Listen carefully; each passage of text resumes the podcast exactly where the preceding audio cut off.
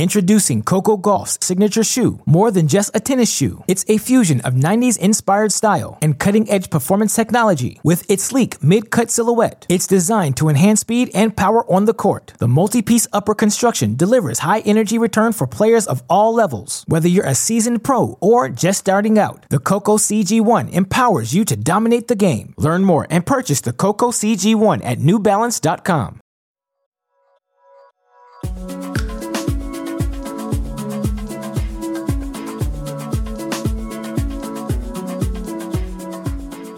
All right, everyone, welcome to the tennis.com podcast. I'm one of your hosts, Nina Pantic. I'm joined by my co host, Irina Falcone. Hey guys, how's it going? And our special guest for this episode is uh, Jamie Loeb. Hey guys. We're coming to you from Midland, Michigan. We've got a makeshift studio and we're really excited to be using it. We have some really nice equipment this week, so we're super pumped. We're in super this pumped. spacious room. Yeah. Yeah. Uh, and Jamie has been gracious enough to grant us some of her time. So, Jamie, you know what? I think the best way to start is talking about how it feels to be in Midland. Oh, I love Midland. Well, first of all, thanks for having me. Uh, this is my fourth year in Midland, and I absolutely love it here, even though it's always pretty cold. Thank God there's no snow this year, at least not yet. But, um, you know, I love coming back, the community, uh, the people, the crowds they get, and my housing, the Eider family. They're awesome, and I get to play with their two golden retrievers. Get to go back at the end of the day and see uh, those two, two cute pups. I love them. But, um, yeah, no, I absolutely love coming back here. You talk about the snow like it's something you're not used to. That's to. true. right? That's true. I mean, you're from New York. Exactly. We we know that. Yeah. Um, but I'm not used to driving in it, so last year was was tough. Um, but I honestly don't like the snow. When I was younger, when I was younger, when I had to miss school, absolutely loved it and playing outdoors. But when you have to go somewhere, it's an inconvenience. So, you are based in New York or you've moved to Florida? I have moved to Florida, but I'm still a New Yorker at heart. I'm not going to accept that I'm a Floridian, but I do have a residence in uh, Lake Nona now. So you're actually living with another uh, WTA player, Usue Arconada. How has that been for you? Because in college, I mean, you don't really have roommates. It's like a teammate. It's it's a little different now. You have bills to pay. You have. It's very very different from college. Tell us a little bit about that. Yeah, in college, everything is there for you. Um, I actually lived with a couple volleyball girls, and then Hayley Carter, my team at UNC, who now is on the pro tour and um, is crushing it in doubles. But yeah, now I'm a adult, so I have bills to pay. And uh, and I actually haven't been uh, together at the apartment that much because she was in Australia. But for preseason, we were there, and yeah, no, it's been working out well. It's just another expense, but it's nice to kind of be on my own and have the independence. So, for those who don't know it, uh, Jamie is 24 years old. Arguably, you should have been living on your own a long time ago. I know, I know. I've been uh, holding on at home for, for quite some time, but I'm officially officially an adult at 24. I love it. But I mean, New York, though, like where were you living? Were you in Westchester? Or were you- Westchester, yeah. Okay. So I'm in the suburbs, um, not in the city, but uh, yeah, you know, it's nice living at home uh, for free. I was just gonna say. I mean, a lot of players. I know that you have this notion. Oh, you're 24. You should be living on your own. But I mean, with the amount of days that you're actually home, I don't know that you can actually justify the cost of like actually getting your own place. And I'm gonna spend two thousand dollars for being there about six days of the month. Yeah, no, that that was a big thing going into it. That's why I've prolonged it for so long. I'm like, I have to figure out like how much time am I actually gonna be home. But I think it's come to the point where just as a person, just to have something that's my own and something I can go back to. And I love my parents, my family, but sometimes I just want my own space and don't want to be asked 20 questions the second I walk in the door at like midnight. so, um, you know, I just I like, you know, especially on long travel days, like just go back, you know, relax, go do my thing instead of being hounded by them. But it's also nice to get some meals and time with my dog at home. So Can you take us through your tennis story, if you will? So you went to college, you played at UNC, you played two years, you killed it. What? How did you end up choosing UNC, and what was that experience like? oh, I love some college tennis talk. Oh, so do we. So do we. We're big fans. Love it. Yeah, I actually didn't know where I wanted to go to school. Um, I was also thinking about turning pro, but education means a lot to me and my family as well. And to turn down a scholarship, I mean, I think that's like once in a lifetime, obviously once in a lifetime opportunity. So it was a no brainer, but didn't know where I wanted to go. My sister played for Wake Forest. Uh, she's nine years older than me, and she actually knew all the coaches still, and she kind of helped me a lot through that process on where to go, where she sees me best fitting in, and I didn't want to go too far away from home, and um, she actually got into contact with uh, the assistant coach at UNC at the time, Sarah Anundsen, who's now the head coach at UVA, and then she knew Brian because Brian recruited her as well. Um, and yeah, I actually ended up taking an unofficial visit with my sister to UNC, and I just love this school. And it was good because Hayley was going in the same year as me and growing up in juniors, playing against each other. And we've always wanted to play doubles with each other. And, uh, you know, obviously it's a great opportunity in college to do so. And I think just everything fell into place the location, the people, just the atmosphere. And uh, yeah, I absolutely love it there. So you said that you were there for two years. How was that?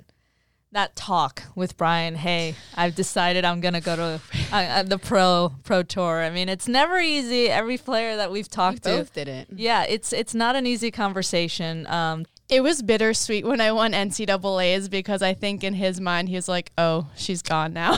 Mm. um, yeah, I think I knew if, like if I won NCAA's and if I got that wild card into the U.S. Open, then I was going to turn pro. And before going to school, I told him, I'm like, look, I do want to go pro. Um, I don't know when, but this is, you know, definitely um, something I want to do. So he was aware of it, but I didn't decide that I was leaving honestly till like one week before the US Open because I didn't know if I was getting the wild card or not. And my parents, they told me, they're like, look, if you don't get the wild card, like you're going to go back to school. And uh, he had to figure out what he was going to do with recruits. And it was, it was stressful for the both of us. But, you know, I think he was sad. But at the same time, the team is so good. Um, I every year I keep saying they should be winning NCAA's, but I feel like this is the year. Like they have the team, um, but I think it worked out for both of us. But yeah, I, I, it'd be interesting to see uh, if I would have stayed the next two years because you know I absolutely love it there and my teammates, and I do want to complete my degree, and that's something I am working towards. My first thought is winning NCAA's. Like that must have been one of your career highlights at that point, right? Yeah. Do you do you remember I guess how you felt when you managed to clinch that, and then knowing, I thought you right away get a, a wild card no matter what. I wasn't sure, but you you don't always want to bank on a wild card. Like there's always a chance that you don't get it. I know there was one girl. I think Amanda McDowell. Oh. Yeah. So I and I I don't know. Like there's you just don't want to bank on it, and until you knew is like solidified, then that's when the decision was made. But yeah, winning NCAA's was definitely the highlight. Um, I always go back to one other match is when we beat Stanford in the semifinals my freshman year, and I did clinch that match, and that was um, probably one of the most memorable matches in my college career. Sometimes I'm like, oh, that might be better than winning NCAA's just because what it meant to me and the team, and to get to our first um, NCAA final. But I also have to ask you. So, as one of the best college players in the country in the past five years, you got given this Oracle grant, one hundred thousand dollars, and you got that last year, twenty nineteen. I mean, did you just get written a check? Um, it's in four different payments. Ah. yeah, I yeah. I mean, it's you know, I was actually shocked when I received the phone call because I didn't even know I was in contention or that I had a chance of getting it because um, I thought it was maybe like two years out of college. Did you have to apply for it? No. So this is uh, 2020 is the first year where you have to fill out an application. And in the past, I think the board came up with um, maybe like a bunch of people and then they chose. But yeah, no, it, it's definitely taken a lot of weight off my shoulders. Um, unfortunately, I didn't have the best season in 2019 and I really wanted to capitalize on it, but uh, it's definitely helped me and, you know, trying to still formulate my team and um, have a little bit more consistency. But it's, yeah, I mean, I was so grateful and I still am grateful for that opportunity. A lot of people think, like, oh, okay, $100,000, that's a lot of money.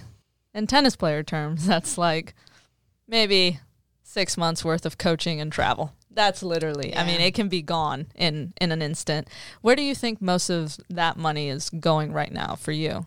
My expenses, uh, travel, and now I have an apartment and a, and uh, a car, so um, also have bills to pay. But yeah, just the expenses. It, I don't think a lot of people realize how expensive it is just for the player to travel alone, and then on top of that, having someone else travel. Um, you know, that's a great thing also about USTA, where you know we have the resources and everything there. So that's um, basically a big reason why I moved down there. But um, yeah, I'm I'm also just used like saving some of that money too to see like who can consistently be on the road with me, whether it's a physio or a coach or whoever. I'm just trying to be smart about that money. So, how um, has it been super great just knowing that you never have to hit traffic to get to the USTA training center compared to your hour long commute in New York? I remember I see your snaps where you're like, love this traffic on like a Tuesday at like 2 p.m. and it's always packed. It's never it's never just free flowing traffic. Yes, but for some reason I don't like driving in Orlando because I don't understand these tolls and why you need a toll to like get to Target or Whole Foods. Like there's multiple tolls and I I don't really understand the traffic in Orlando. I get it in New York. Like it I just know, but in Orlando, I'm like I, I don't I don't get it. Um, but it is nice where I, you know my commute is basically five minutes, so I don't have to wake up super early and can sleep in a little bit more. Introducing Coco Gauff's signature shoe, more than just a tennis shoe. It's a fusion of 90s inspired style and cutting edge performance technology with its sleek mid cut silhouette. It's designed to enhance speed and power on the court. The multi piece upper construction delivers high energy return for players of all levels. Whether you're a seasoned pro or just starting out, the Coco CG1 empowers you to dominate the game. Learn more and purchase the Coco CG1 at newbalance.com. Hey everyone, you're listening to the Tennis.com podcast with American pro Jamie Loeb. She's telling us about the ups and downs of her career on the pro tour. Keep listening. So you mentioned a team. Now we know that here in Midland, you're joined by uh, Jermaine Jenkins. He has worked in the past with Naomi Osaka, so kind of a semi-famous name. What's that experience been like? Yeah, you know, I was super excited when um, I heard that he was going to be kind of in charge of me during preseason and this year at USTA. And, uh, you know, I'm really grateful to have him and his experience. I really like working with him, and I, you know, we agree on um, pretty much everything and just seeing his, um, you know, point of view on certain things and even asking him questions about like that, you know, players at the top level. What are they doing differently? Um, but yeah, like, you know, between Naomi and then he was Venus's hitting partner. So he's had quite the resume and it's pretty uh, cool to be around him. Is there anything that's kind of stuck out that he said that he has probably either used or, you know, the top players did that you were like, that resonated with you? Because, you know, sometimes coaches can say something and sometimes it doesn't stick, but it just depends on how someone says it. I think more so when we're talking about things, he's looking at big picture. And for me, um, he's you know he's like top 100 top 50 like when we're working on things or after matches like look if you want to get to this level like this isn't going to fly or like you need to get better at this. So i think it's good putting things in perspective because it's so easy to focus on the now instead of you know and maybe like three six like one year, um, three, three or six months like down the road or a year down the road. And I think he always like just brings that back. So for me to like kind of get out of my head and stop thinking about now, but thinking about, okay, what's going to be, what's going to make me better for the next like six months to a year from now. It's challenging though because you've been ranked as high as, as the 130s, right? So you've been up there, so you know. But then rankings change and every year is different. You said a bad year last year. How have you managed to cope with expectations, probably your own? Because you're only a few years in, you're still very young, but you can kind of get sick of it, right? Yeah, um, I feel like a veteran at this point. Irina's rolling her eyes at me. I don't know, because I've been playing also since juniors, but full time, I think it's about five years now, something like that. Um, had an injury last year, and then confidence went away, and it just took a while. And then from that wasn't enjoying being on court. And then I was just trying to force things. And then all of a sudden when I least expected it I go and win a tournament when I really didn't think I was going to or really didn't want to be there. And then things just change. It just takes one match one tournament for everything to t- change. But at the same time you know, these common things of like not enjoying playing and being out there that kind of creeps in when you're not doing well. And you kind of have to take the time to realize, like, look, um, do I need a break or can I push through? And that's kind of the battle I had last year as well. Last year, you were also, I mean, we also have to mention the fact that you made finals here two years ago. Two years ago, yeah. So last year, you were defending finals points. And unfortunately, I lost to Maddie second round, had a tough draw because we played each other the year before. Right. So, I mean, just that many points and, you know, losing early in that match and in that tournament when you're defending finals, I mean, that can also change your year a lot. And that was, was that probably the biggest amount of point accrual that you were defending ever? Uh, I believe so. Yeah, that was definitely, um, I think the most I've had to defend. So yeah, that was tough. And then two weeks later, I sprained my ankle. So yeah, and that that was that was a struggle. Learned a lot throughout that time, but um, ended up playing a couple tournaments when I definitely should not have, and then ended up having to take two months off. So everything was kind of pushed back, and in that time frame, I did have more points coming off. And then by the time I came back, I just I was not confident at all. So there's a slight turning point then in October when you won in Dallas. You won an ITF, your eighth ITF, which is stacked. Ooh. What were you thinking before? I mean, if you didn't want to be there, you didn't want to play, and then you end up winning. It doesn't really. I don't quite understand. yeah, it's crazy how things happen. I go up a set in 4 1, and um, one of the USTA coaches, Jordan Belga, was there with me. Uh, after I got 4 1, I turned to him and I'm like, I don't want to be here anymore. And I think his face was like, uh. And then, of course, I lost the next two games, but then I ended up I think winning like four and three. And from that match, I'm like, okay. And then I honestly started playing better um, with each match. I think just mentally, I just wasn't in a good place going into it. And part of me was thinking I might call it a year after that tournament. I actually spoke to Irina a little bit uh, prior to that. I'm like, what should I do? Should I stop now? But maybe I can do well. Maybe I can get points. It's just that constant vicious cycle of points, money, but then you kind of lose yourself and kind of that like self love and self care. Yeah, funny you should mention that. I remember last year I made a behind the racket post, and uh, I remember getting a message from you, and uh, it was one of those moments where it was just like, "Girl, I've been there. We, I've been through it. You know, let's have a phone call." And not taking credit for your win, but you know, we did speak uh, before that. you get credit for that. no, no, no. It was all you. But um, you know, I, I don't feel like I asked this question enough. But I, I'm curious. What is it that drives you to keep going? I think for me, I'm stubborn in the sense where like I I just I don't know, like I want to or maybe not stubborn is a word, but like I just want to start like if I start something, like I want to finish it and I want to say like look, I gave it my all and I don't think I was like ready to stop. Maybe I should have taken an actual break or know, long enough break. I don't really think I took any break, but um I think I'm just so motivated to do well and prove to myself that like look, I can do this. And I think I just love the competition and I'm just really determined with everything I do, but I I don't know, I just know myself and I know I wouldn't be satisfied if I were to stop because uh, at the end of the day, like I do love competing and giving myself a chance and I don't want to look back and say I didn't do that or fulfill that. No stone left unturned, right? Yeah. Right. Yeah. No regrets. No regrets. Do you ever feel like maybe the motivation might be, or how do you stay motivated to be like, okay, maybe the next tournament's my right one. Maybe the next tournament where things are going to turn around. Or do you ever just think like, why am I doing this? Combination of all of that. Sometimes I'm like, eh, I don't know what's going to happen this week. Some weeks I'm like, all right, I got this, but then I go and lose first round. And some weeks, like Dallas, I'm like, I don't want to be here, and I win the tournament. So honestly, it's a coin flip. like your mind is, uh, you know, it's crazy what your mind can do. But sometimes, you know, thinking that way, it kind of takes pressure off of you, and you just go in with no expectations. And I think I've learned to try not to define myself as a person um, with my results. It's really hard to. And, you know, I'm a perfectionist. I want to do well in everything and I want to win and succeed. But I've done a better job of just separating myself and then the tennis player.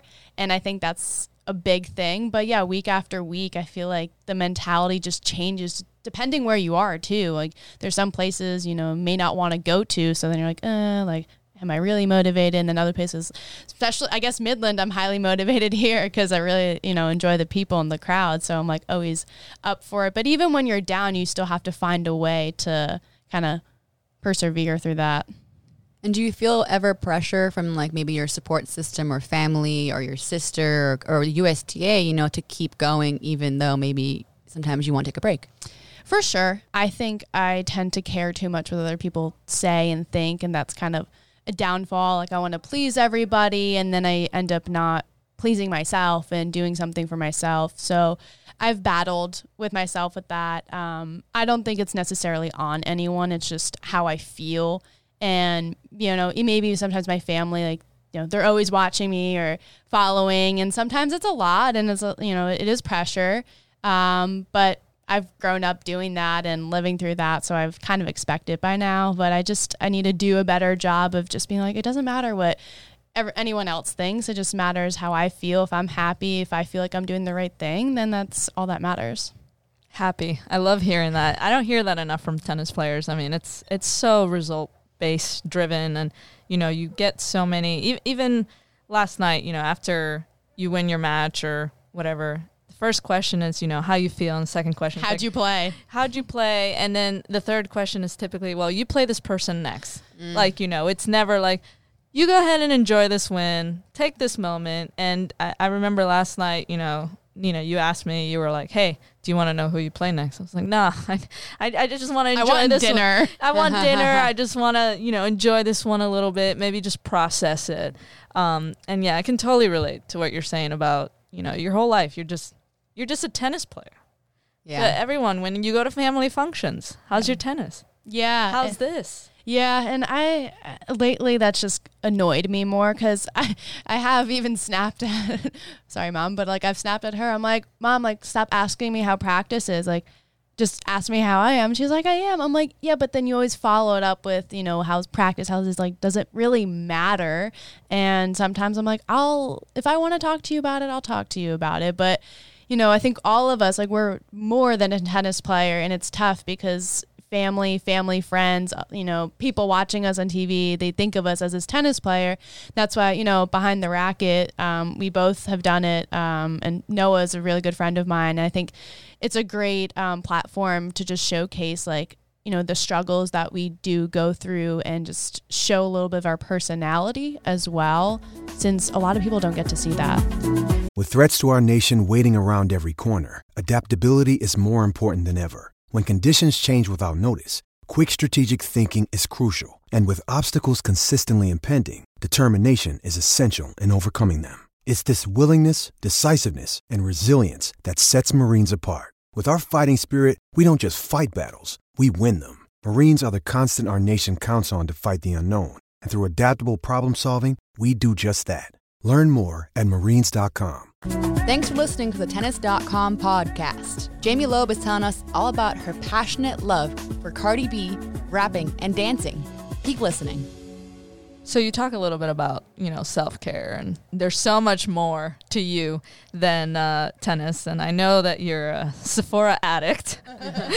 um, so you know, tell us a little bit. Like, all right, tell us what else is there to Jamie Loeb. Like, I, I know that you like Whole Foods and Sephora, so we got those two things down. And Bolay. And Bolay, you know, you're like their spokesperson, I think, I in the Bolay Lake too. Nona resi- uh, as- in the Lake Nona location. So uh, tell us, I mean, what more? What more do you want to tell tell people listening? You're missing the biggest one. Ready? Cardi B. I'm a huge Cardi B fan. I love Cardi B. I'm sorry, I forgot. I totally forgot. It's okay. You hit everything else though. Love Cardi B. I love to rap like to Cardi B. I also love to dance. Like I don't know what you would call my dancing, but um, I've had a lot of positive feedback for the most part. So you know, just gonna keep doing me. But then, um, you know, right now my, my nails are getting pretty long, so um, maybe maybe I'm ch- I'm channeling my inner Cardi B. Your nail game is strong, and uh, for those listening, um, I'm pretty sure I remember getting a Snapchat from you saying that you drove four hours in New Zealand to go watch Cardi B. Yes, uh, Sachia Vickery and I drove two and a half, took an Uber, two and a half hour Uber in New Zealand, there and back, to go to this festival to see Cardi B. It wasn't just Cardi B, but we basically went for her. That's probably my first and last time at a festival because it was just crazy, but it was totally worth it to see Cardi. Like, probably the highlight of my life. Maybe more than winning NCAAs. I can't believe I forgot to mention Cardi B. I'm what so was I glad thinking? this came up. I'm so glad this came up. This I had no idea about. I didn't know this about you. I really didn't. The amount of I really Snapchat videos and Instagram stories that it'll just be like anytime I listen to is it Bodak Yellow? Bodak Yellow. Yep. I, I just I have to think of Jamie Loeb. That's the only person that comes to mind. Whenever I listen to that song, I'm like, I gotta snap her that. Like I gotta snap I I honestly think that half the videos saved on my phone might be just me rapping to Cardi B. Like no joke. I think I just save them all the time. I don't know what for because I'm like, oh, it's the same thing over and over again. But then I'm like, oh, this is probably what my followers think when they see another post of me rapping to Cardi. I mean, you're improving your your, your skill. Yeah. Basically, Yeah. it's practice. Yeah, it's prac- we like practice and being perfectionists. That's what we've learned about you. So it makes perfect sense that you have many videos. I get it. I'm into Honestly, that makes so much sense. So I'm just gonna keep doing that. Yeah, I'm so glad that, that this podcast has given you a chance to really tell us all about yourself, uh, everything. So I also I also want to touch up on something hilarious that you posted yesterday. So you won a very very tough tight three setter yesterday uh, against Simona Bartel here in the first round of Midland, and um, you got a nasty message on Instagram, and you know we a, a lot of people know that all the haterade that we get, all the hate mail and all the negative comments and stuff, and uh, I just loved your reaction to it.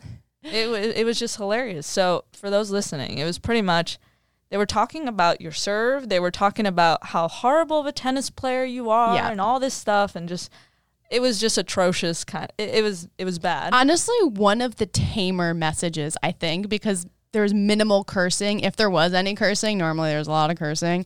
But yeah, it was uh it was it was not a good message. Mm. Yeah, and and her reaction was like, "It led me to victory, though. Like, thanks for your message. Like, thanks for your support." And I just love that because it pretty much just negates and just gives them no power. It's like you clearly you mean nothing to me. Like, thank you for your concern. Yeah, I mean, as you know, I mean, we we get a lot of hate mail and in the beginning, I think I took it to heart and I was like, you know, upset about it, but I think over the years I've learned to laugh about it. I know Christiane does a great job of trolling these people. Um, normally, I don't post a lot when they send me stuff. Um, normally, I don't really include their name, but you know what? They deserve to be um, out there. And yeah, the, yeah, I don't care about You them. include the name. Yeah. So it you know, but it's tough. Like we we get a lot of brutal messages and um couple of times they've like even messaged my sister and I'm like, don't put my sister into this. She has nothing to do with this. I mean, we may have similar like handles, but like don't don't message her. Um but yeah, it I mean it, it it's a part of the sport, I guess, but I hope that's something that could change in the future. So, fun fact: I actually played against Jamie's older sister when I was like 12 years old in New In New York. York? Yep. Oh yeah, because you guys have the New York connection. Yep. Interesting. Who won? I th- I believe I did. Yeah, and the funniest You thing, beat Jenna? You wouldn't. yeah, wouldn't I you been believe like? so. Oh my god, I'm about to ask her. Do you, do you not remember you sent me a draw? No, that your dad kept. You were in it. Yes. Oh my god. uh, You. I think you were in it, and then My sister, Stephanie. Stephanie, Yes. Yep. They, Yeah. My dad would keep these like big draws in yeah, his, my in dad his still office. has it. Yeah, yeah. Unbelievable. All right. Well, that. actually, I'm gonna text Jenna after this, and I'm gonna ask her. Does he still have all these draws saved? Unfortunately, my mom threw them away, and yeah, she's cleaning the house. It's time. and I was mad for Jenna. Like Jenna was obviously upset, but I was like, I cannot believe she threw this away. Yeah. Not happy with you, mom, but I love you. All right. Well, before we let you get back to tennis and Cardi B, I have one more question. One last question. The sunglasses. When did this start? What are they for? Is it sun or is it because you wear contacts or explain? Okay. So I've been wearing sunglasses ever since I started playing. I mean, or playing outdoors at least. Um, I remember myself at eight years old, like at Little Mo's, wearing those sunglasses. I had these wired sunglasses, and I'd make sure I get them tinted. Like they're normal glasses, but I just loved the way they fit, even though the sun still like came in. I don't understand why I was wearing them, but um, then I upgraded when I was 15 to Oakley's because my coach at the time, Felix, was like, "You need to get rid of those. Like you you need some legit sunglasses." But yeah, my eyes are just sensitive to the sun. Like I'm rarely playing outdoors when uh, or I'm rarely not wearing sunglasses outdoors, um, only if it's about to rain or if it's just, even when it's like super cloudy or overcast, like I'm wearing it. So my eyes are really sensitive. I do wear contacts. Um, but obviously indoors, I'm not wearing sunglasses. A lot of people ask me, I'm like, no, like I'm I can see. But yeah, I don't know. It's just my signature look. Okay, I like it. I dig it. Just wanted to know. I was just curious if anyone else was wondering, so I had to ask. On that note, I think we can end this episode. This has been an absolute delight. I love that you guys know each other from so far back too. It's adorable. This has been the tennis.com podcast with Irina Falcone and Jamie Loeb. Thanks for having me. Thanks so much, Jamie, and kick butt and dubs. From the Tennis Channel Podcast Network, this has been the Tennis.com podcast. Be sure to subscribe to stay caught up. We're available on Apple Podcasts, Spotify, and every major listening app, as well as tennis.com slash podcasts. You can also see the videos of our episodes on Tennis Channel's YouTube page and tennis.com's Facebook page. We're your hosts, Nina Pantic and Irina Falconi. We'd like to thank our team, editor and audio designer and video editor Christina Kaseva, producers Alexa March and Sean O'Malley, and executive producers Shelby Coleman, Kyle Einhorn, and Andy Chu.